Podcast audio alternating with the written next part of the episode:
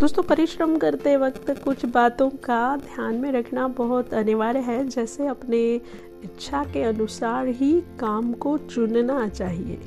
कुछ लोग बेमन से काम करते हैं, जिससे वे अपना हंड्रेड परसेंट काम में नहीं देते हैं। ऐसे लोग किसी और की इच्छा के अनुसार ये काम चुन लेते हैं, जिससे उन्हें एक दबाव महसूस होता है और वे लोग काम में परिश्रम करने की जगह बस नाम के लिए ही ऐसे ही काम करते हैं।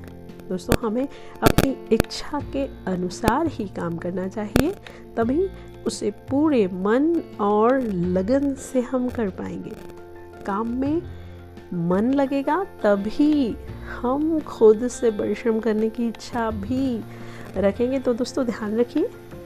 चलिए, मिलते हैं एक और ऐसे ही एपिसोड में।